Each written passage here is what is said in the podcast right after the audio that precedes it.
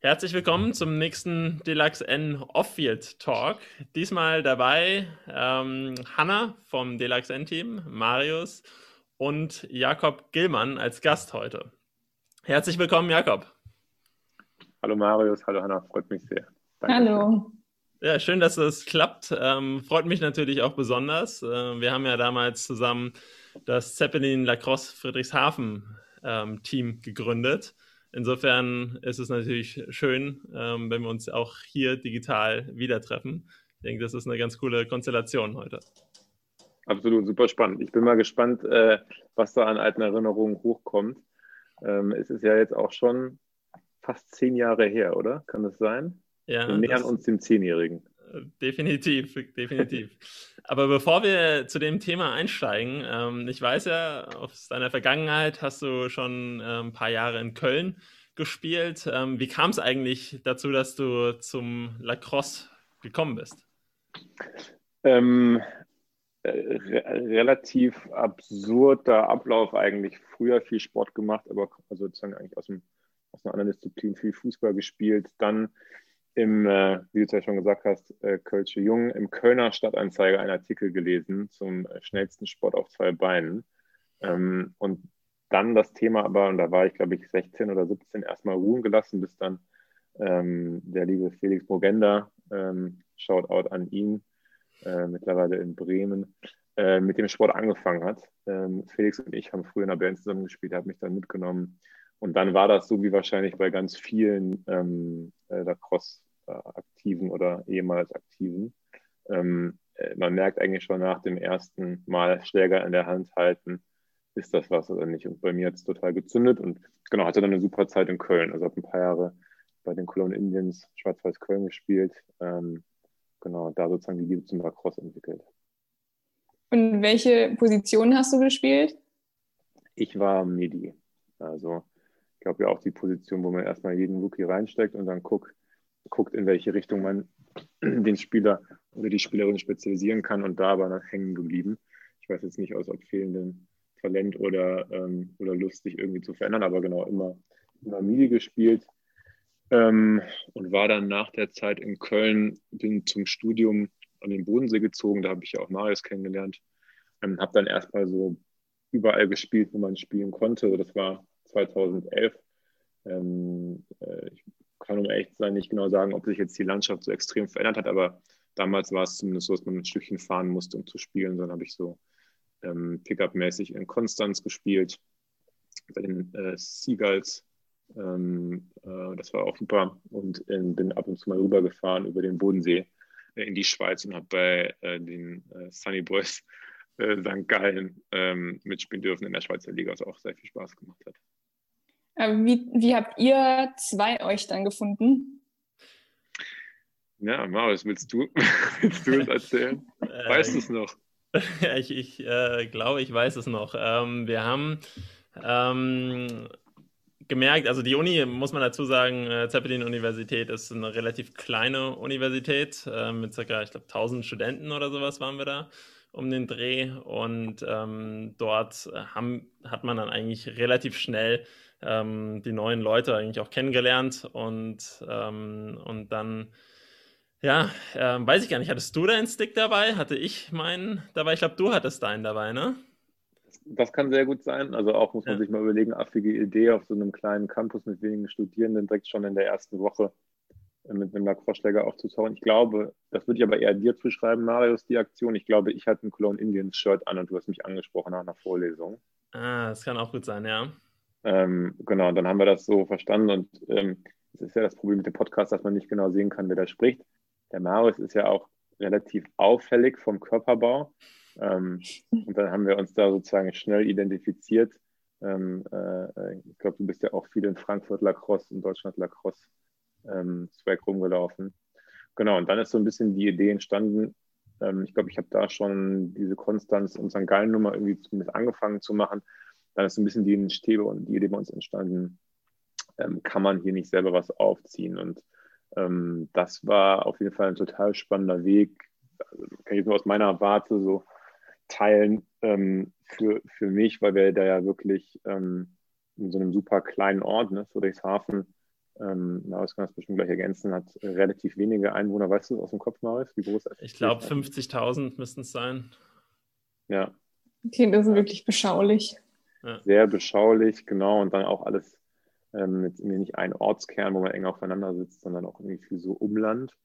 Und wir sind dann eine Zeit lang mit dieser Idee irgendwie schwanger rumgelaufen, äh, haben dann versucht, erstmal Unterstützung inhaltlich zu bekommen. Da waren die Oaks ähm, auf jeden Fall total ähm, unterstützend, äh, aber natürlich auch so materielle Unterstützung gesucht, dann bei der Uni nachgefragt, ob es Geld gibt. Wir sind, ich erinnere mich an ein, einige Gespräche, wo Marius und ich versucht haben, irgendwelchen schwäbischen Unternehmern zu erklären, was denn Lacrosse ist und warum man das hier in Friedrichshafen braucht.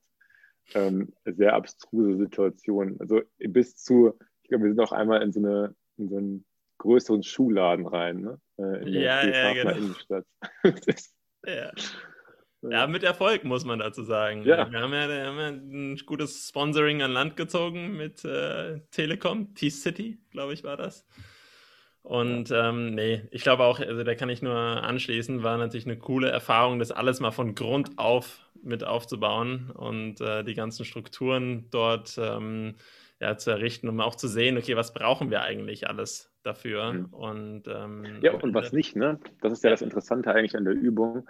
Also es gab da irgendwie so ein bisschen Aufmerksamkeit durch lokale Medien und dann auf einmal auch äh, Kids aus der Region, die, das habe ja auch Zeppelin Lacrosse also nichts mit der Universität zu tun, sondern ist einfach ein regionaler ähm, äh, Teil eines, eines äh, Fußballclubs dann letztendlich geworden, äh, da vor Ort. Ähm, spannend ist aber, mit wie wenig das funktioniert hat. Also wir hatten dann irgendwann ähm, Equipment-Spenden ähm, im, im, äh, ähm, in der Tasche durch, ähm, durch die Eichen für ja auch für damals für uns unglaublich viel Geld ich weiß gar nicht mehr genau, wie viel das war, aber wir konnten uns damit, ich glaube, irgendwie 15 Handschuhe und Sticksätze kaufen. Das muss ja auch schon ordentlich was gewesen sein. Und das hat ja dann schon gereicht. Also wir haben gefühlt das erste Jahr ähm, äh, gab es irgendwie zwei Leute auf dem Platz mit vollem Equipment, das war der Marius und ich. Ähm, und ähm, das haben wir natürlich dann auch nicht benutzt, weil wir einfach nur mit Handschuhen und Sticks trainiert haben. Und haben da aber eigentlich eine ziemlich coole Truppe zusammengestellt. Dann gab es irgendwann das Damenteam, was so ein bisschen organisch daraus gewachsen ist. Ähm, dann haben wir jetzt halt sozusagen Ressourcen geteilt und ähm, sind dann irgendwann als Lacrosse-Team da auch in diesem Verein aufgetreten und so. Ähm, und ich glaube auch, dann haben wir irgendwann von irgendeiner deutschen Lacrosse-Mannschaft, ich weiß nicht, ob du es noch weißt, aber diesen alten, äh, wer das war, einen alten Satz Helme bekommen. Ja, Frankfurt. ah, perfekt. Okay. Ja. Ja. Also das sind diese Helme, für die, die gerade zuhören, die man sieht, wenn man irgendwie sich alte Highlight-Videos von irgendwelchen College-Teams aus den, keine Ahnung, 80er, 90er Jahren reinzieht. das war der erste Helmsatz und er war auch, war völlig okay. Man braucht man braucht am Anfang nicht mehr. Aber ihr wart ja auch ziemlich erfolgreich, weil, also ich habe Bilder gesehen in Artikeln und das waren ja schon eine Menge Leute, die dann da waren, oder? Na, ich glaube, wir waren also mit Blick auf so Sichtbarkeit auf jeden Fall erfolgreich. Spielerisch hat das eine Zeit lang gebraucht, um da Fuß zu fassen in der zweiten Bundesliga Süd. Ähm, aber ähm, ja, auf jeden Fall total sichtbar, ne? weil ähm, das in der Region, wo ja irgendwie Fußball und ich glaube Volleyball gespielt wird und ansonsten passiert nicht so richtig viel. Ähm, es alle interessant, aber natürlich auch viel belacht. Ähm, also das, ich glaube, wie das auch jeder Lacrosser oder jede Lacrosserin kennt, gibt es immer diese natürliche Reibung zwischen den dominanten Sportarten im Verein und den äh, meistens halt Lacrosse, nicht so dominanten Sportarten im Verein. In Köln ist das immer die äh, jetzt mittlerweile sehr positive Reibung mit den Hockey- äh, und, und Tennisspielern. Bei uns waren das halt die Fußballer, die auch immer die guten Slots haben, hatten zeitlich, ähm, die dann gefühlt nach sozusagen hinten raus Ende offen das Feld nutzen konnten. Wir mussten aber um Punkt 22 Uhr das Licht ausmachen. Das heißt, äh, jedes Mal überziehen hat uns dann Trainingszeit gekostet. Ähm, genau, das war auf jeden Fall auch nicht, äh, nicht, nicht einfach, aber auf jeden Fall ein, ein Heidenspaß. Wir haben dann, um das vielleicht noch zu Ende zu bringen, am Anfang mit Konstanz eine Spielgemeinschaft gegründet, um einfach ähm, auch mehr Erfahrung im Team zu haben, um in der zweiten Bundesliga äh, Süd überhaupt mitspielen zu können. Und haben uns dann, und das war auf jeden Fall auch so rückblickend, ich weiß nicht, wie du das siehst, ist aber so ein spielerisches Highlight dieser Phase da, weil wir uns dann irgendwann gelöst haben aus diesem Spielverbund. ähm, was natürlich dann auch auf einmal hochpolitisch wurde. Äh, viele Grüße an dieser Stelle nochmal an alle Freunde und Freundinnen aus Konstanz, war für eine coole Zeit. Ähm, und dann kam es natürlich irgendwann auf das Zusammentreffen äh, Konstanz gegen äh, Zeppelin Lacrosse. Ähm, ein, ein hochemotionales Spiel, ähm, äh, ähm, was wir dann letztendlich für uns entscheiden konnten. Das war natürlich eine, ein, ein Meilenstein für uns damals. Äh, Absolut. Äh, das war witzig. Ja. Genau. Ich glaube, gesch geschafft hatten wir es wirklich, ähm, als ich mal an der Uni hörte. Ähm, und dazu muss man sagen, ähm, Friedrichshafen ist wirklich keine Studentenstadt. Ähm, ich glaube, insgesamt gibt es da 1500, 1800 Studenten oder sowas mit der Dualen Hochschule Baden-Württemberg zusammen. Ähm, aber ich glaube, geschafft haben wir es wirklich, als ich mal in der Mensa ähm, ein Erstsemester sagen habe hören, ähm, nee, Lacrosse spiele ich nicht, das ist mir zu Mainstream. Genau, da, da dachte ich wirklich, wir haben was auf die Beine gestellt. Äh, das ist echt ganz cool. Ja, ja sehr, sehr, sehr, sehr witzige, sehr witzige Phase und vielleicht auch so bei die Idee von, von eurem echt sehr coolen Format, was ich nochmal sagen wollte, finde ich eine super Initiative. Die Idee ist ja, glaube ich, auch so ein bisschen diese Verbindung herzustellen zwischen dem Sport, der Erfahrung im Sport und das, was äh, so in Klammern danach kommt. Also die sind ja alle jetzt keine Profisportler, die irgendwie bis 32 spielen und dann versuchen irgendwie nicht unterzugehen, sondern das machen ja alle irgendwie nebenbei und dann vielleicht ein bisschen mehr im Studium und in den ersten Berufsjahren.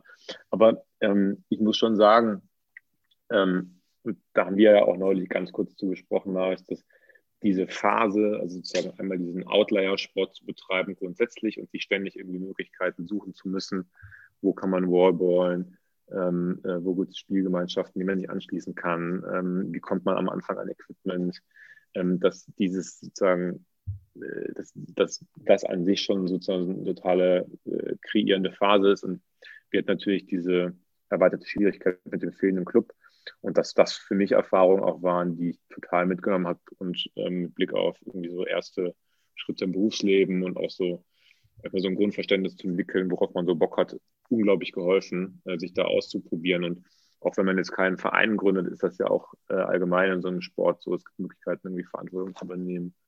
Ähm, es äh, ist irgendwie so ein Spiel ja auch immer eine Achterbahnfahrt der Gefühle.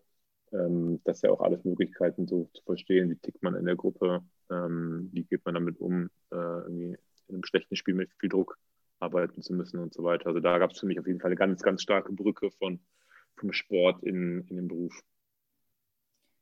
Ja, ich würde sagen, das ist der perfekte Segway, oder? also, ähm, ja, ihr habt ja zusammen studiert in äh, Friedrichshafen und äh, vielleicht kannst du ja mal ein bisschen erzählen, was du da studiert hast und dann auch vielleicht schon so grob in die Richtung, wie du dahin gekommen bist, wo du jetzt hm. bist. Ja, total gerne. Also, ähm, ich habe das studiert, vielleicht einfach so grundsätzlich so, worauf ich Bock hatte. Ähm, und an der Uni, an der Marius und ich waren, war das ähm, an der Zeppelin-Uni zum Grundstudium und dann kam man danach vertiefen, zwei Jahre und ich habe mich vertieft auf äh, Kommunikationsmanagement und Kulturmanagement, was super breit ist und ich fand es aber inhaltlich einfach total spannend und das hat, und das vielleicht so das Allerwichtigste in diesem ganzen Themenkonstrukt, überhaupt nichts mit dem zu tun, was ich gerade mache, direkt aber indirekt total viel. Und ich glaube, so ist das mit, eigentlich mit allem, was man studiert. Ähm, äh, man sollte das machen, was einen wirklich interessiert ähm, und gar nicht so stark diesen Zusammenhang suchen. Und so war das sozusagen mit dem, was man dann nachher macht. Und so war das bei mir ganz stark. Also nochmal diese, diese Lacrosse-Erfahrung. Ich glaube, dass ich irgendwie in den Jahren in, äh, am Bodensee und die Zeit auch davor in, in Köln, ich war danach auch nochmal in Köln, ähm, ich habe in Berlin eine Zeit bei Blacks gespielt.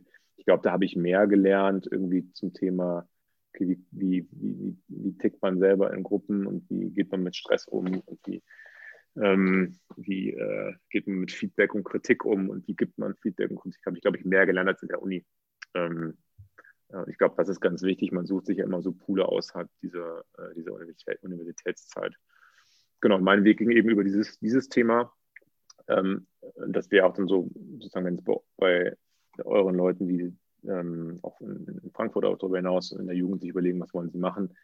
Ähm, ich glaube, das Allerwichtigste ist, dass man einfach aktiv, aktiv bleibt neben dem Studium. Ähm, und ob man jetzt Chemie studiert oder Kulturwissenschaften oder Geschichte, solange man sich irgendwie so seine Anwendungsfelder sucht und probiert, ähm, findet man raus, was man will. Also die Uni, an der Maus und ich war, die pusht einen ziemlich auf Praktika. Wir haben beide super viel Praktika gemacht, jede Semesterferien irgendwo Praktikum gemacht. Konnte dann, das war auch cool, immer irgendwie über die Lacrosse-Community da Fuß fassen ähm, und in den Vereinen vor Ort spielen. Also ich habe mir mal ein Praktikum in Berlin gemacht, habe ich hier beim Blacks gespielt. Ich habe mal ein Praktikum in London gemacht, habe da in irgendeinem Verein gespielt, dessen Namen ich vergessen habe. Ähm, das war irgendwie, irgendwie total cool. Ähm, genau, das wäre so das, ich glaube, das ist das zentrale Ding, was mir so geholfen hat, einfach ständig ausprobieren und ständig machen. Und wenn man merkt, was funktioniert oder macht Spaß, dann vertiefen und wenn nicht, dann einfach wieder sein lassen ähm, und gucken, wo es Möglichkeiten gibt, Sachen mitzunehmen. Da, ist, da bietet sich der Sport ja, ja auch total gut an. Und ich habe ja gerade das, das Thema äh, so ein Netzwerk angesprochen. Ähm, wenn man in eine neue Stadt kommt, hat ja auch sicherlich jeder schon mal erlebt, dann sucht man sich so seine Kreise und man hat entweder einen direkten Zugang, weil Freunde äh, schon vor Ort sind oder eben nicht. Und dann bietet sich ja die, die Lacrosse-Familie und Community einfach an, äh, zu unterstützen und zu helfen. Ja, und bei mir war das zum Beispiel ein total ausschlaggebender Punkt für meine Jobwahl. Ähm, und das ist nichts, was ich mir vorher so überlegt habe oder was ich irgendwie hätte planen können. Das hat, das hat sich so ergeben. In Köln hat ähm, in dem halben Jahr, bevor ich nach Friedrichshafen umgezogen bin, äh, Matt Althauser angefangen zu spielen. Ein Amerikaner, äh, der eine Kölnerin geheiratet hat, eine Zeit lang dann in, in Köln gelebt und gespielt hat äh, bei den Cologne Indians und dann irgendwann nach San Francisco gezogen ist. Ähm, und als ich aus dem Studium raus bin, hat er bei einer Company angefangen, die heißt Optimizely, so eine Softwarefirma aus San Francisco, ähm, machen so Website-Testing-Lösungen. Und ich habe das mitbekommen und habe ihn direkt angeschrieben. Ich habe gesagt, ey Matt, du erinnerst dich, wir haben vor drei Jahren zusammen Lacrosse gespielt. Super spannend, was ihr macht. Und daraus ist mein erster Job in dieser Welt, Software, Technologie, Startups äh, entstanden. Ähm, und das schreibe ich schon sehr stark natürlich auch dem Sport zu, weil ich glaube, ansonsten diesen Kontakt nicht gemacht hätte. Und ich finde, da kann man einfach grundsätzlich immer gut gucken, mit wem ist man eigentlich so unterwegs, was machen die. Einmal als Vorbild im Positiven oder halt auch im Negativen, sozusagen als Beispiel für was, was man nicht machen will. Ähm, äh, und dann gucken, wer einem helfen kann. Und da hat man über Lacrosse auf jeden Fall ja schon mal einen gemeinsamen Nenner gefunden. Wie war die, ähm, ich sag mal, Hilfsbereitschaft ähm, seitens ähm, Matt? War das so, dass er ähm, dann zu dir gesagt hat, äh, klar, guck's dir mal an? Ähm, oder ähm, habt ihr erstmal ein Gespräch geführt? Oder wie, wie kam das an, dass du quasi proaktiv auf ihn zugegangen bist und gesagt mhm. hast, hier, Matt, äh, ich habe mir das mal angeschaut und erzähl mir mehr? ja, ich glaube, das kam total gut an und du hast natürlich sofort einen anderen Trust-Faktor, als wenn jetzt irgendwer wildfremdes einen anschreibt und sagt, ey cool, äh, was du da machst, erzähl mir mal mehr. Das war auf jeden Fall der Fuß in die Tür. Und dann war es aber, glaube ich, auch für ihn gut. Ne? Also das, ähm, äh, der hatte einen Job offen, der auf mich gepasst hat und hat natürlich auch versucht, diesen Job zu besetzen, unabhängig von mir. Und ich glaube, dann war sozusagen auch diese Vertrauensebene in die andere Richtung sicherlich irgendwo hilfreich, weil er sagen konnte, okay, hier gibt es jemanden, den kenne ich schon irgendwie. Da habe ich eine gewisse Vertrauensbasis. Über den kann ich mir vielleicht auch irgendwie nochmal einen Kontext einholen von anderen. Also das ist ja eine, ähm, eine, eine Two-Way-Street, wie man so neudeutsch sagt. Ähm, das hat auf jeden Fall total geholfen. Und dann war es aber auch danach wirklich ähm, sagen hands-off. Er hat mir sozusagen die Tür aufgemacht und danach habe ich mich alleine in dieser Organisation bewegt und war dann eine Zeit lang da. Aber es war auf jeden Fall ja, für beide Seiten, glaube ich, gut, diese Vertrauensverhältnisse am Anfang zu haben. Und ich bin ja jetzt an einem Punkt, äh, vielleicht auch mal als Kontext, ich war dann ein paar Jahre in verschiedenen Tech-Unternehmen, ähm, eine Zeit lang da in Amsterdam. Ähm, das war eben das Europa-Headquarter von dieser Firma aus San Francisco von Met. Ähm, dann war ich in äh, Kopenhagen eine Zeit lang bei einer anderen Softwarefirma. Dann habe ich hier in Berlin für eine Company angefangen, auch im Softwarebereich, äh, war für die in New York, bin dann von New York wieder zurück nach Berlin gekommen ähm, habe mich jetzt selbstständig gemacht und das auf jeden Fall sozusagen das, das, was ich jetzt mache, ist das, worauf ich immer Bock hatte. Ich wollte immer eine eigene Sache aufbauen und gründen und äh, entwickeln. Ähm, und das hat total mit diesen einzelnen Stationen zu tun, wo immer wieder so Weggefährten aufgetaucht sind. Und wie gesagt, durch Lacrosse sicherlich ähm, ein großer Teil, aber natürlich auch durch so verschiedene, durch so verschiedene Kreise. Ähm, deshalb bin ich so ein Riesenfan von irgendwie viel machen und viel ausprobieren und verstehen, wo man Lust drauf hat und worauf nicht. Das ist ja genauso wertvoll, wie wenn man merkt, was man, was man gerne macht. Und aber auch einfach Netzwerke aufbauen und mit Leuten in Kontakt bleiben und ähm, gucken, was die so machen. Würdest du sagen, dass der Schritt zur Selbstständigkeit ähm, auch ein bisschen vielleicht mit ähm, dem Thema Lacrosse zu tun hat, dass du sagst, okay, ähm, das ist vielleicht ähm, erstmal außerhalb der Comfortzone, ich probiere das einfach mal aus. Mhm. Ähm, ich weiß, wie ich mit gewissen Risiken umzugehen habe. Ich weiß vielleicht auch, was ich, was ich kann und gegebenenfalls auch, was ich nicht so kann und wo ich mir da vielleicht Hilfe holen kann. Ist das was, ähm, wo du sagst, äh, das hat mir auf jeden Fall geholfen? Oder, ähm, oder sagst du, das ist hauptsächlich aufgrund deiner Arbeitserfahrung jetzt ähm, ja, mhm. passiert? Ja, gute Frage. Also man lernt auf jeden Fall, zumindest bei dem Herrenlacrosse, immer einen Helm anziehen. Ne? Safety first. Riesen-Learning fürs Leben. äh, nicht Spaß beiseite. Ich glaube auf jeden Fall, dass es da einen Zusammenhang gibt. Der liegt wahrscheinlich noch viel tiefer. Also du hast ja bestimmt so eine Self-Selection, dass Leute, die irgendwie Lacrosse machen oder die irgendeinen anderen, no, sorry, aber irgendeinen anderen weirden Sport machen. Also in dem Sinne, dass es nicht irgendwie der Standard ist und man einfach das macht, was alle anderen um einen rum machen. Ich glaube, das ist wahrscheinlich bei jedem dieser Sportarten so, dass du eher so ein bisschen Nonkonformisten haben, die sagen, okay, ich ähm, suche mir jetzt das, wo ich Bock drauf habe und ich probiere Sachen aus. Ähm, und das zeigt sich ja auch bei eurer ähm, äh, Auswahl oder zumindest bei der Liste von denjenigen, den Vorsprechern, äh, die jetzt hier in dem Podcast schon waren. Da gibt es ja auch einige Leute, wie Gogo aus Köln und auch einige andere, die ja eigene Sachen machen und Unternehmen aufbauen, Projekte machen. Ähm, das muss ja jetzt nicht nur irgendwie so Start-up-Tech-Rahmen sein, sondern auch irgendwie äh, der, der Zahnarzt aus Köln, äh, den wir sicherlich alle kennen. Ähm, oder, oder eben andere. Das sind ja auch trotzdem ne, Unternehmer, die ihr Ding machen und Absolut. eben ihren Job irgendwie schaffen und nicht jetzt sagen, wie, äh, die setzen sich auf eine Schiene und fahren da einfach mit. Und das ist auch völlig cool übrigens, das Letztere. Also ich will das überhaupt gar nicht irgendwie ähm, äh, äh ins, ins blöde Licht stellen im Vergleich zu der Selbstständigkeit. Ähm, aber klar, ich glaube, wenn du irgendwie so ein äh, dich traust als Jugendlicher oder als, als äh, äh, vielleicht so älteres Kind so einen Sport anzufangen, ähm, dann traust du dich bestimmt auch später im Leben andere Sachen ähm, als, als den Standardjob zu machen. Ja. Wie ist es bei dir, Marius? Du bist ja in einer ähnlichen Situation. Ähm, wenn ich jetzt mal sozusagen die Frage zurückspielen darf. Ähm, gute Frage. Ich glaube auch, dass es ehrlich gesagt viel mit äh, Lacrosse zu tun hat. Einfach wie du sagst, ähm, auch mit gewissen Risiken ähm, mhm. einfach klarzukommen. Ähm, aber ich glaube, die Sicherheit kam bei mir aber auch ein bisschen aus dem ähm, Berufs, äh, aus der Berufserfahrung von vorher. Also war ja äh, sechs, sieben Jahre angestellt ähm, und äh, dementsprechend äh, der Sprung dann sage ich auch mal etwas leichter, das mal jetzt mal auszuprobieren, weil man noch weiß, okay, ähm, ich komme in der ähm, Arbeitswelt zurecht und äh, habe quasi auch die Möglichkeit, wieder zurückzugehen. Ich denke, das macht es immer ein bisschen, bisschen einfacher.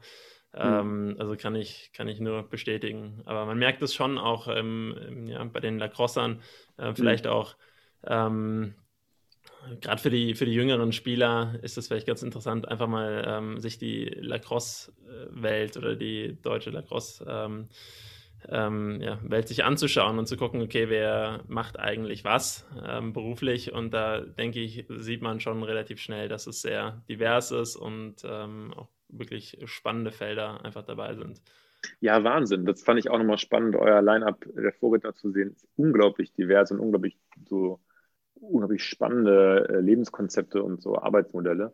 Ja. Ähm, und um da nochmal sozusagen diesen, diese Brücke bauen zu wollen, ähm, wenn man sich beweisen kann, dass man ähm, ja doch so einen schwierigen Sport, der irgendwie, den man jetzt nicht äh, lernt, wenn man Fußball im Garten liegen hat und mit drei Jahren anfängt zu kicken, sondern den man sich richtig erarbeitet, wenn man das schafft ähm, als Jugendspieler, dann hat man sich doch schon unglaublich viel bewiesen. So dann hast du dir doch schon gezeigt, dass du es schaffst, wenn du Lust hast, was Neues zu lernen, dass du das auf die Kette bekommst.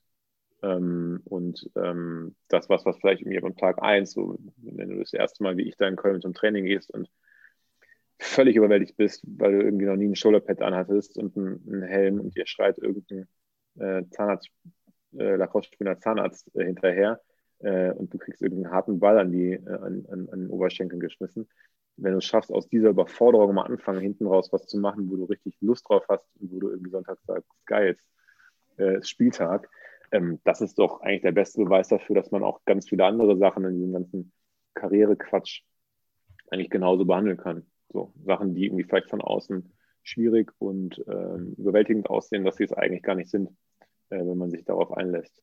Und das ist ja was, was ähm, du ja sicherlich mit dem, was du machst, Marius, und deiner Firma und ich jetzt für mich sprechen, auf jeden Fall irgendwie so extremer lebe, wenn man was machen will, was neu ist und was erstmal schwierig ist, was man vorher noch nicht gelernt hat, ne? Stichwort Ausbildung, wo man vielleicht nicht den direkten Ausbildungsweg zu hin, hinzu gemacht hat, ähm, dann ist das erstmal super schwierig und überwältigend und komisch und da muss man halt, so dieser blöde Term, ne, aber muss man halt hasseln. Also wenn man irgendwie guter Lacrosse-Spieler oder guter Lacrosse-Spielerin werden will, dann muss man halt Zeit reinstecken. Ähm, genauso wie wenn du irgendwie gut äh, äh, Klavier spielen willst, musst du auch viel Zeit investieren. Und das Gleiche ist es ja mit, wenn man neue, damit, wenn man neue Sachen in seinem Berufsleben ausprobieren will, dann musst du halt auch einfach bereit sein, so den, den äh, die Zeit äh, und den Schweiß zu investieren, da besser drin zu werden und auch mal äh, auf die Schnauze zu fallen, zu riskieren, dass man einen blauen Fleck kriegt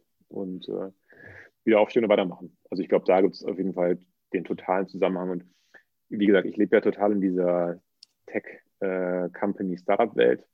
Und wenn man sich da mal den angelsächsischen Raum anguckt, ist es ja schon auch sehr extrem. Ne? Also dieser Zusammenhang zwischen ähm, Hochleistungssportler ähm, im, im College oder vielleicht auch nochmal eine Zeit danach, die dann in dieser Welt auftauchen. Ähm, da gibt es einen ganz, ganz klaren Zusammenhang.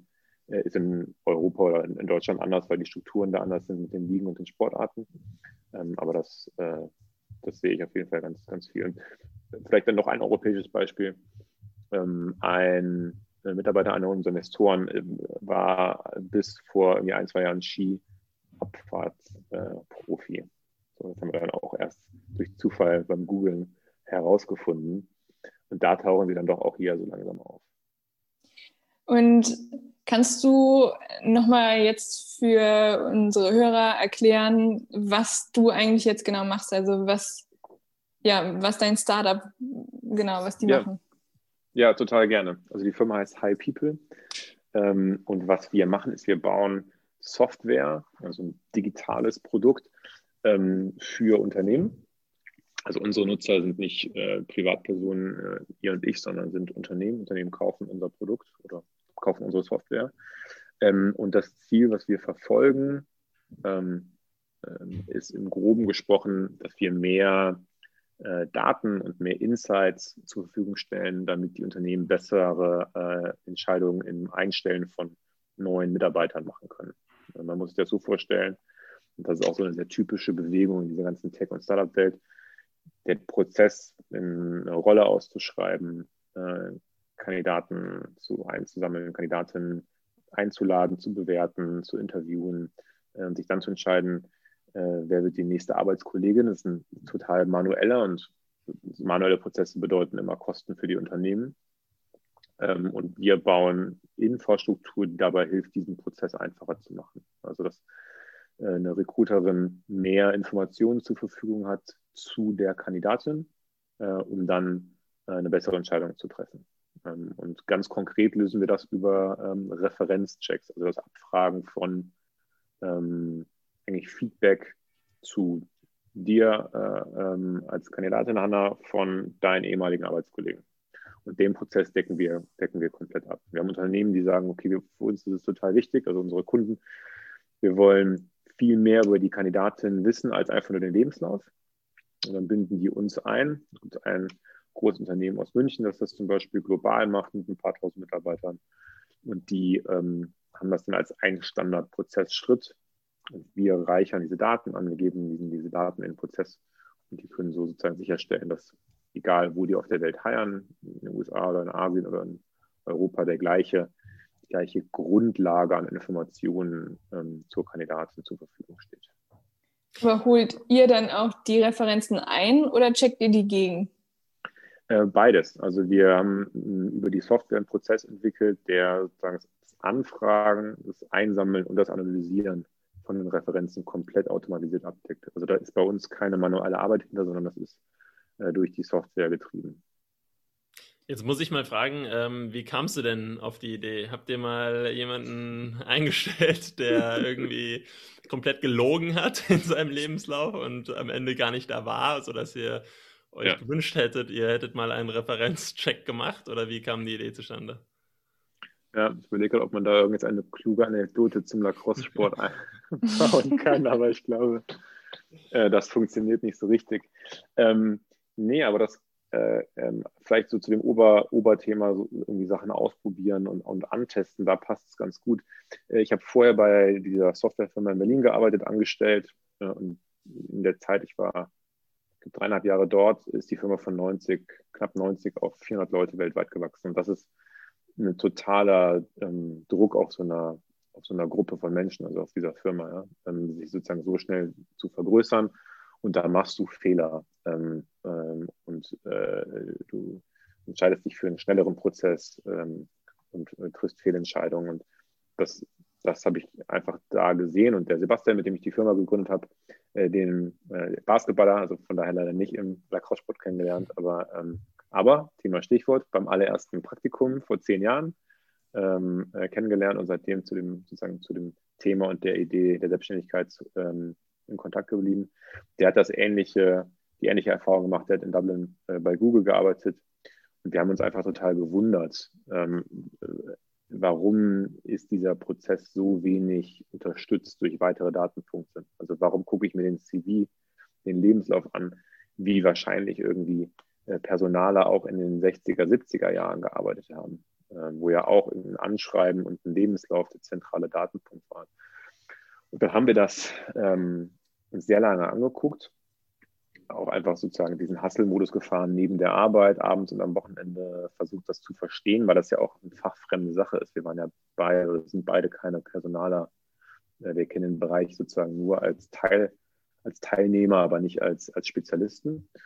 Ähm, und haben uns das lange angeguckt und haben irgendwann gemerkt, okay, da ist einfach, und das war vor Covid, da ist so viel in Bewegung. Also es ist ein Bereich, der so wenig Technologie ansetzt, wo es aber so viele Probleme gibt. Und und grundsätzlich ja auch die Aufgabe, neue Talente in die Unternehmung oder in die Firma oder in die Organisation zu bringen, ja, ist ja zentral. Also nichts anderes hat ja so einen Impact, so eine Auswirkung auf den Erfolg oder Misserfolg einer Firma wie die Leute, die man findet.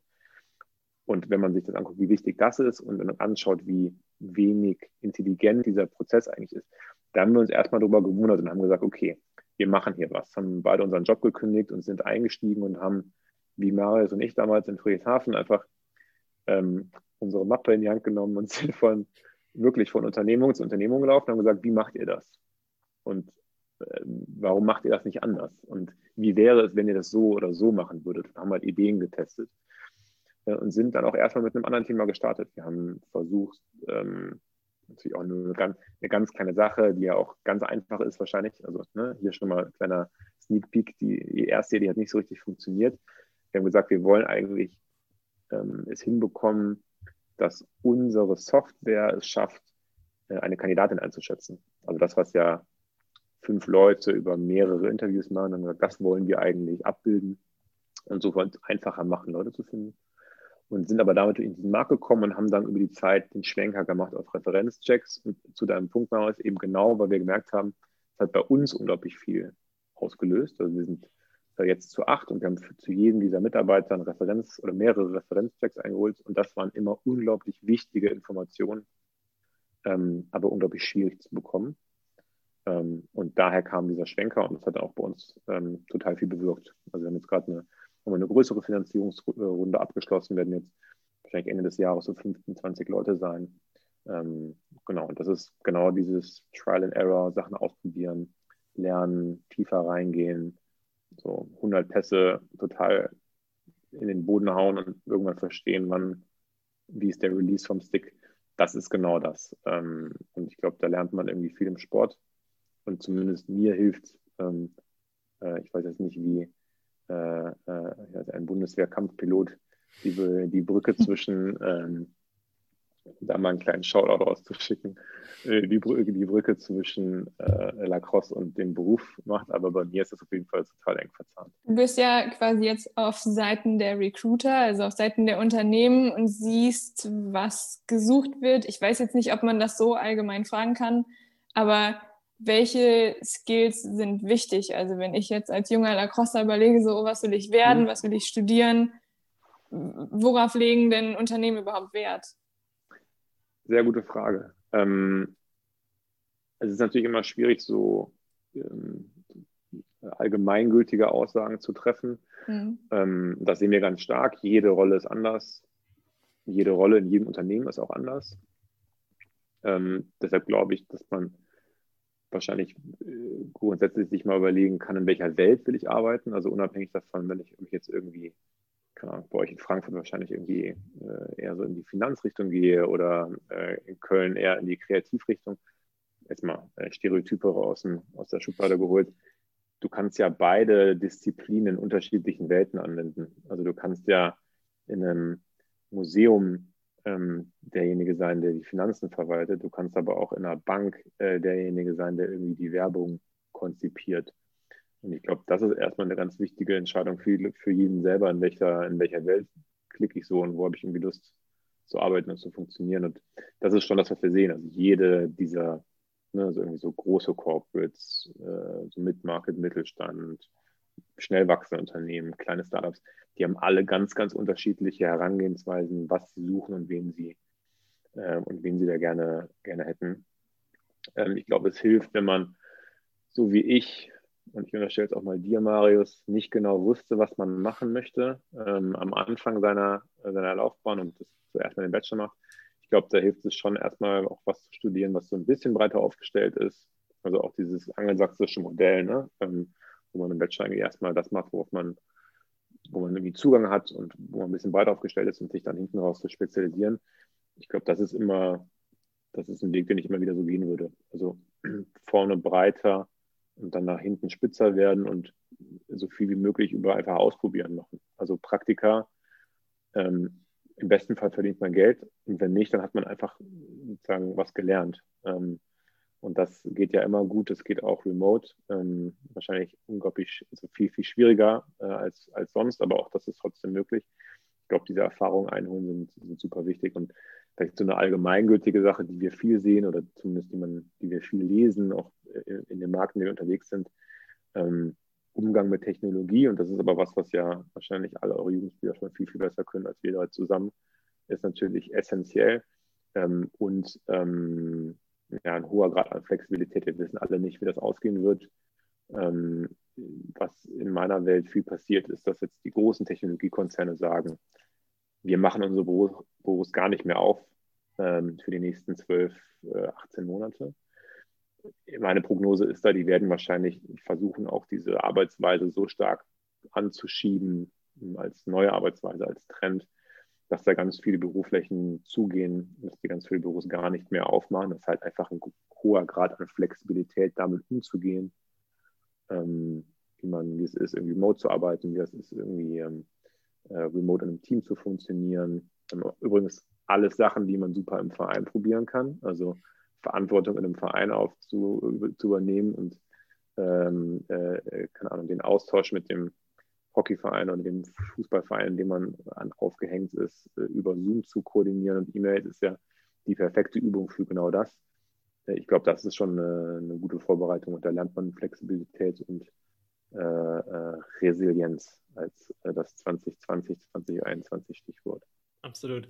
Ähm, du hast gesagt, äh, Praktika ist es äh, relativ wichtig, um einfach herauszufinden, okay, was macht mir Spaß, was macht mir gegebenenfalls keinen Spaß. Ich glaube, wir sind ja beide diese klassische Generation Praktikum. Ähm, ich glaube, ich habe über acht Praktika oder so gemacht. Ähm, oder noch mehr. Also wirklich Welches verrückt. war das Schlimmste, Marius? äh, oh, gute Frage. Kann ich hier, kann ich hier aber ja, das Lieber nicht Schlimmste, sagen. das Schlimmste, aber auch das Lehrreichste war, glaube ich, im Reifenlager von der Autofirma.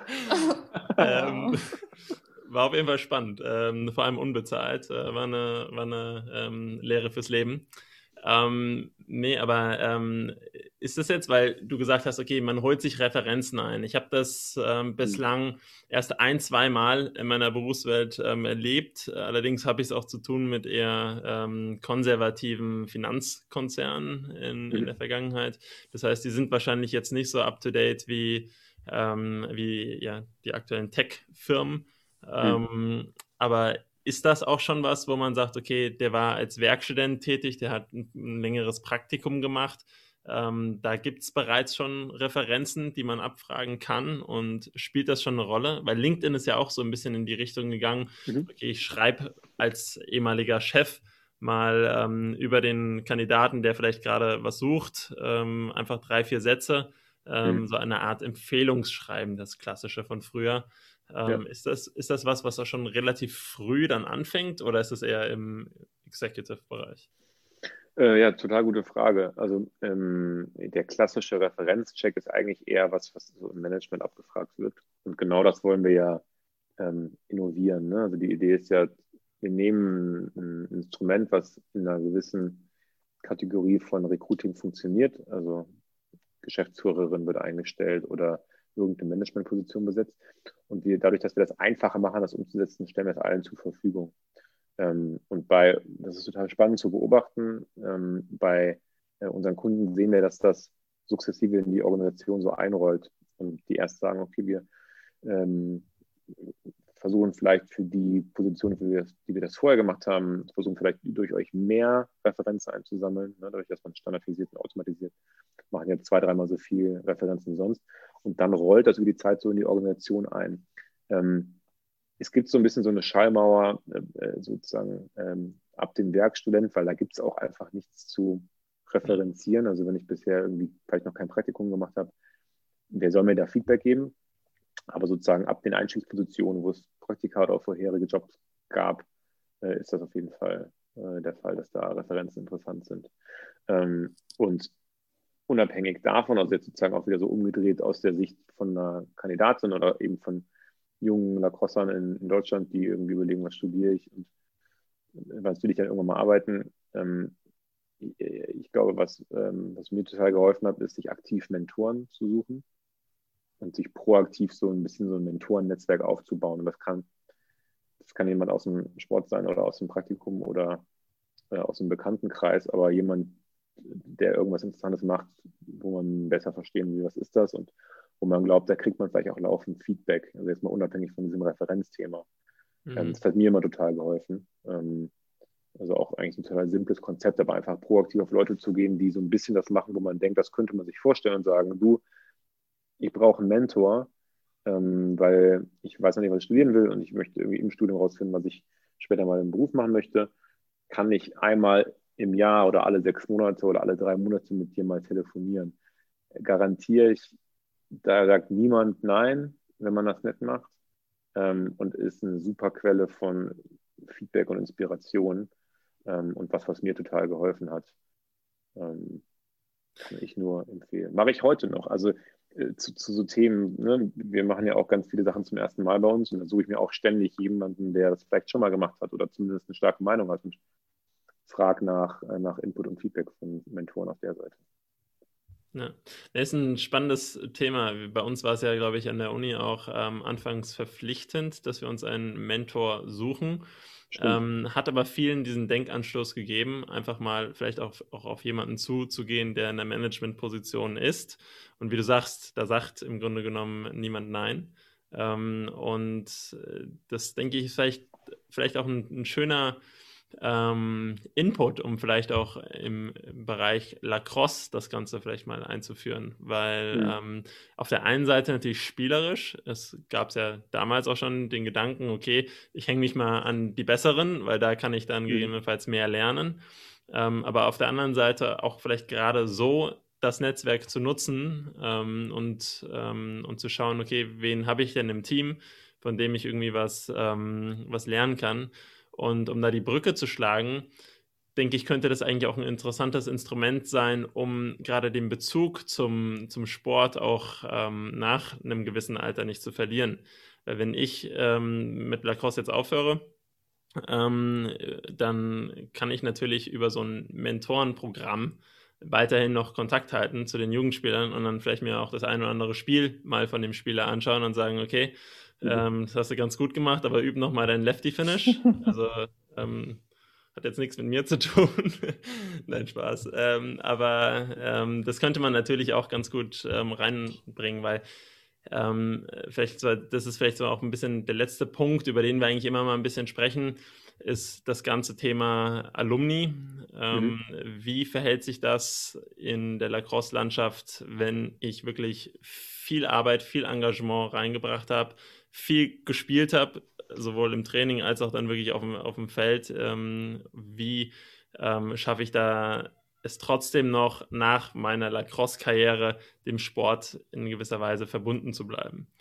Ähm, vielleicht über so ein Mentorenprogramm haben wir noch nicht nachgedacht. Ich glaube, Hanna, das könnten wir vielleicht auch mal aufnehmen für die LaxN. Ich bin mir sicher, dass sich der ein oder andere da melden ähm, würde. Ähm, auf jeden Fall cooler, cooler Input. Ähm, ja. Ja, eine, eine, super Idee. Also das könnt ihr, könnt ihr doch echt mal testen. Und da gibt es natürlich, ich habe eben schon die, anfangs die Eichen erwähnt, so eine Institution, die aber natürlich auch sich anders, die anders aktiv sind ähm, und da unglaublich viel machen. Aber, Kannst du einmal kurz für die, die zuhören, erklären, wer die Eichen überhaupt sind? Ich glaube, das kann Marius viel besser als ich. Die Eichen sind im Grunde genommen ein, ähm, ein, ein Verbund von ehemaligen Lacrosse-Spielern, die vor allem ähm, Deutschland Lacrosse fördern wollen. Ähm, und das machen die ähm, hauptsächlich durch, durch Sachspenden, Equipmentspenden, ähm, also Finanzspritzen so gesehen. Ähm, aber ist auch ein, ähm, ich sag mal, ein Verband so gesehen schon, der ähm, der eine gute Struktur aufweist und äh, sein, sein Input auch immer äh, mit reinbringt, der auf verschiedenen Turnieren vertreten ähm, ist und die ganzen, ich sag mal, Lacrosse-Alumnis noch in Kontakt hält und das irgendwo auch ähm, ein sehr wichtiger Faktor ist. Und ich glaube, ohne die Eichen wäre das Lacrosse-Wachstum in Deutschland ähm, nicht so gewesen, wie es in den vergangenen Jahren war. Ähm, ich glaube, das gleiche ähm, gilt für die Golden Girls, ähm, wenn ich mich nicht irre, für die, im Damenbereich. Und da zählt also die Eichen zum einen der größten und wichtigsten Förderer im deutschen Lacrosse. Ja, ja Shoutout an Rolf, der uns äh, äh, äh einer der Oaks und äh, einer der äh, Cologne Indians, der uns damals äh, die Sachspende ermöglicht hat und den Grundstein für Zeppelin Lacrosse gelegt hat. Äh, ja, also auch cooler Verein und die Eichen machen, glaube ich, so sehr unbürokratisch, sehr schnell und sehr unterstützend äh, äh, Arbeit am Fundament. Ähm, also so ein bisschen, bisschen anderer Ansatz als vielleicht so ein, ein sehr bekannter deutscher Lacrosse-Verbund, ähm, der den Ligabetrieb aufrechterhält. Genau. Ja, cool. Ich glaube, ähm, ansonsten gibt es weitere Fragen. Hanna, hast du noch was? Äh, also, spielst du eigentlich selber aktiv gerade noch? Und wenn ja, wo? Und wenn nein, wird es dich nochmal kitzeln, nochmal anzufangen? Äh, ja, Asche auf mein Haupt. Ähm, ich habe nach meiner, ich bin vor glaube, knapp fünf Jahren nach Berlin gezogen, habe dann eine Zeit bei Blacks gespielt, was auch äh, super war, äh, super Truppe. Ähm, und dann ist äh, einfach die, äh, der Alltag, der Arbeitsalltag und die Logistik eingefallen. Berlin sehr lange Wege ähm, ähm, und sozusagen bei mir irgendwie viel, viel äh, längere Arbeitszeiten. Da ist wirklich liegen geblieben. Ähm, und das geht leider vielen so. Also vielleicht könnt ihr als CDAX-N, nachdem ihr das Alumni- und Mentorenprogramm aufgebaut habt, auch nochmal ein Konzept aus, aufbauen, wie man so so halb eingerostete Lacrosse-Spieler wie mich äh, oder andere aktiviert, äh, äh die, äh, die nicht 45 Minuten hin und 45 Minuten zurück zum Training fahren wollen oder können. Ähm, aber mich kitzelt es total krass. Also, äh, ich weiß nicht, ja, man sieht es nicht, aber da oben liegt meine rote äh, Schweizer Cross-Tasche und die ist noch an voll mit allen, all den Sachen und ähm, äh, ab und zu äh, daddelt man da mal im Park, aber so richtig gespielt wird leider nicht mehr. Ich glaube aber, und auch da gibt es ja genügend Beispiele aus sozusagen dieser Gründer, Gründergeneration von denen, die in den 90er Jahren Deutschland Lacrosse äh, entwickelt und aufgehört haben. Da gibt es ja genügend Beispiele und, und Vorbilder von äh, Herren und Damen, die noch ähm, äh, ja, immer noch aktiv sind und spielen und, und äh, sich in den einen Verein äh, engagieren Also da fehlt es nicht an Inspiration. Ähm, genau, aber also der, um deine Frage zu beantworten, es kitzelt auf jeden Fall noch sehr. Ich bin nur leider gerade äh, passiver Lachser. Kann natürlich alles wiederkommen. Kann und wird wahrscheinlich auch alles irgendwie wiederkommen. Äh, ich, äh, die Hoffnung stirbt zuletzt. Wunderbar. Ja, dann glaube ich, ist das eigentlich auch ein schönes Schlusswort. Ähm, vielen Dank dir, Jakob, dass du dir die Zeit genommen hast. Ich glaube, ähm, wir haben alle einiges gelernt. Ich glaube, die, die, vor allem die etwas jüngeren Spieler können aus dem Talk ähm, recht viel rausziehen, was ganz gut ist. Und, ähm, und ja, wir auch. Es war ein interessanter Denkanstoß mit dem Mentorenprogramm. Ich bin mir sicher, dass wir da auch unbürokratisch und schnell was auf die Beine ähm, stellen können. Ähm, werden wir dann mal besprechen. also vielen Dank an der Stelle, Jakob. Echt cool. Ja, ja danke, danke euch. Schön. Danke, Hanna, danke, Maus. Hat viel Spaß gemacht. Äh, und ja, super äh, Format. Macht das bitte weiter. Eine coole Initiative.